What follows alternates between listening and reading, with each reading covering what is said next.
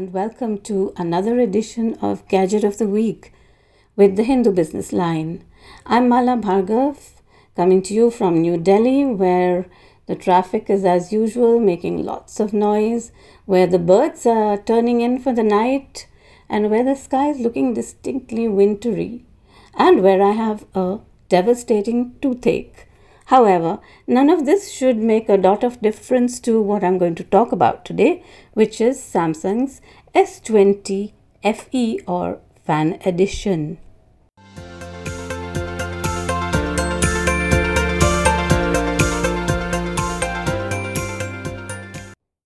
This particular phone has been grabbing the world's attention because it bears the, the word or the, the number S20, which uh, refers to Samsung's absolute top end line.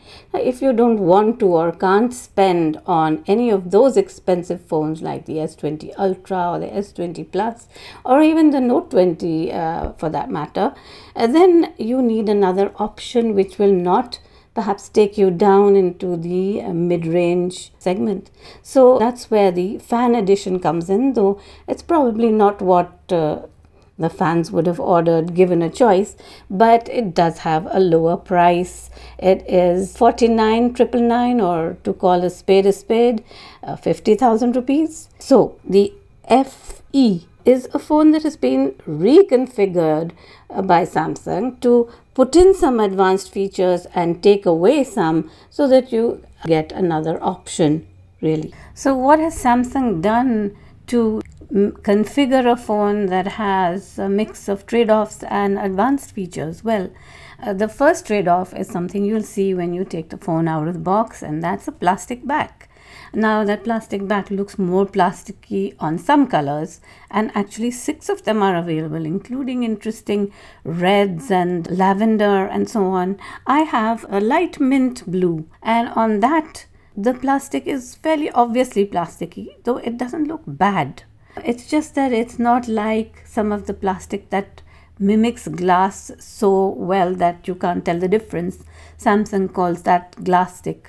So uh, here you can make out the difference, and uh, well, if you don't really care about that, then you have yourself a phone that will at least uh, not break on the back when you drop it and uh, will not show up fingerprints as badly as if it were glass. Another trade off is uh, probably not as visible. It's on the front and it is Gorilla Glass 3.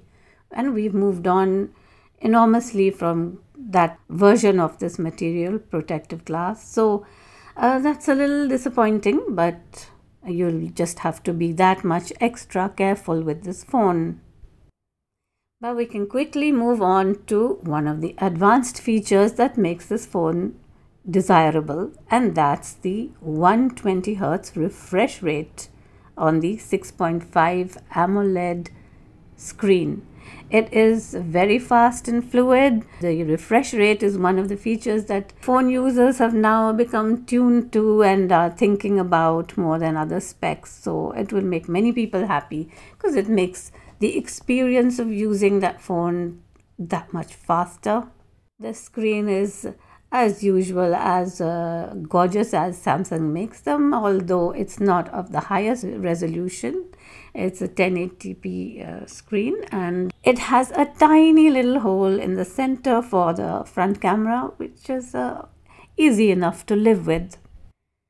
The Fan Edition is neither a light phone nor a really a slim phone, it's somewhere in between and it has if you look all around it it doesn't have the 3.5 mm jack which disappoints a few while others have moved on to true wireless audio. It has a 4500 mAh battery which is hefty enough. So that's on the plus side. But on the minus side it has in the box only a 15 watt charger where another higher one would do for faster charging.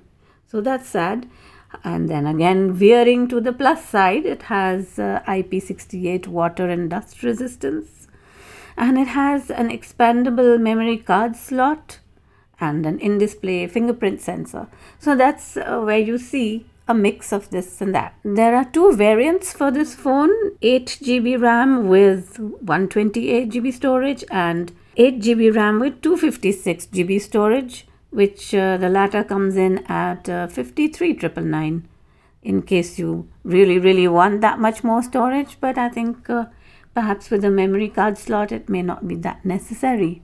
The fan edition in India doesn't use the Snapdragon 865, which uh, techies in India keep drooling over. It's on, that's only available in some regions elsewhere, especially the US.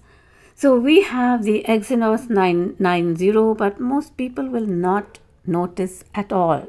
This phone runs on Android 10, not the newer Android 11, which some phones, uh, even cheaper ones, are now coming out with. The thing is that Samsung's interface, so One UI, which is in its version 2.5 on this phone, uh, Samsung's interface doesn't lend itself to an easy and quick upgrade. So, if they've been working on it for a while, it's a tough call to be able to just uh, it to a new version of Android. They have too many of their own customizations and features for that to happen easily. There's a triple camera setup on the back of this phone, and there's an ultra wide uh, shooter which is 12 megapixel, and there's a, a 12 MP primary uh, with the 1.8 uh, f1.8 aperture, and there's a uh, an 8 megapixel telephoto lens which uh, has a 3x zoom uh, which goes up to 30x digitally. It's really quite a nice camera uh, setup and uh, there are no major complaints. It's not one of Samsung's absolute best, but it's not mid range either.